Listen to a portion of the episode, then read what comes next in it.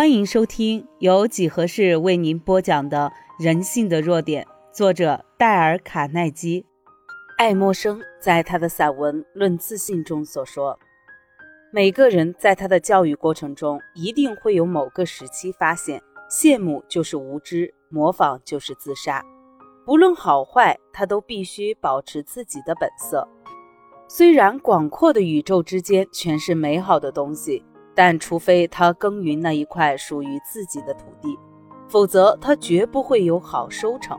他所有的能力是自然界的一种新能力，除他之外，没有人知道他能做些什么，他能知道些什么，而这些都必须靠他自己去尝试求取。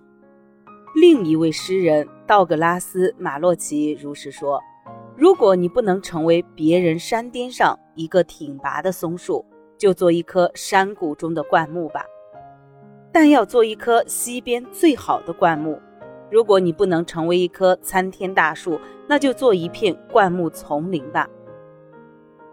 如果你不能成为一片灌木丛林，不妨就做一棵小草，给道路带一点生气。你如果做不了麋鹿，就做一条小鱼也不错，但要是湖中最活泼的一条。我们不能都做船长。总要有人当船员，不过每人都得各司其职。不过每人都得各司其职，不管是大事还是小事，我们总得完成分内的工作。做不了大道，何不做条羊肠小道？不能成为太阳，不妨当颗星星。成败不在于大小，只在于你是否已竭尽所能。要想获得平安快乐的心理。一定要谨记，保持自我本色，不要模仿别人，从悲伤中走出来。几年前，我在一个电台的广播节目中被主持人问到：“你所学到的最重要的一课是什么？”这个问题很简单，我所学到的最重要的一课就是思想的重要性。只要知道你在想什么，我就可以知道你是什么人，因为我们的死穴造就了我们，我们的命运。也取决于我们的心理状态。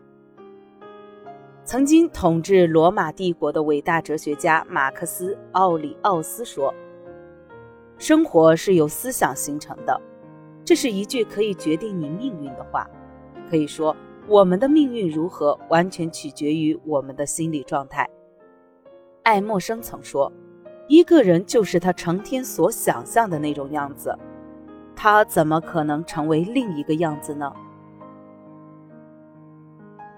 只要知道你心里想些什么，就可以知道你是一个怎样的人。因为每个人的性格特征都是由他的思想造成的。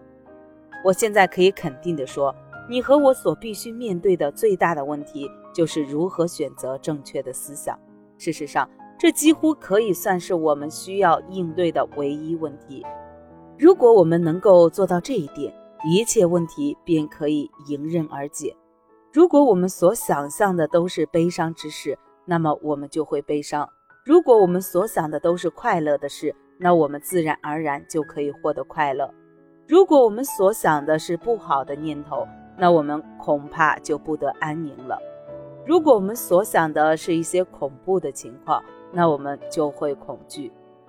如果我们沉浸在自我爱怜之中，那别人就会有意的躲开我们。如果我们所想的全是失败，那我们就会失败。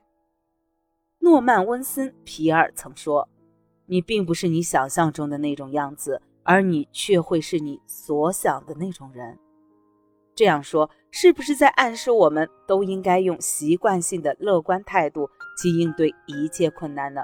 当然不是。很不幸的是，生命不会像这样简单化。但我鼓励大家要尽力采取积极正面的态度，而不要采取消极反面的态度。一个人可以关注一些很严峻的问题，但同时可以将鲜花插在衣襟上，昂首阔步。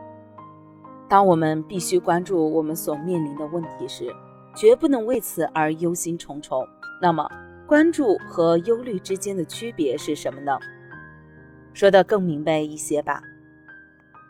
例如，每当我要通过交通拥挤的纽约市街区时，我对正在做的这件事就会很注意。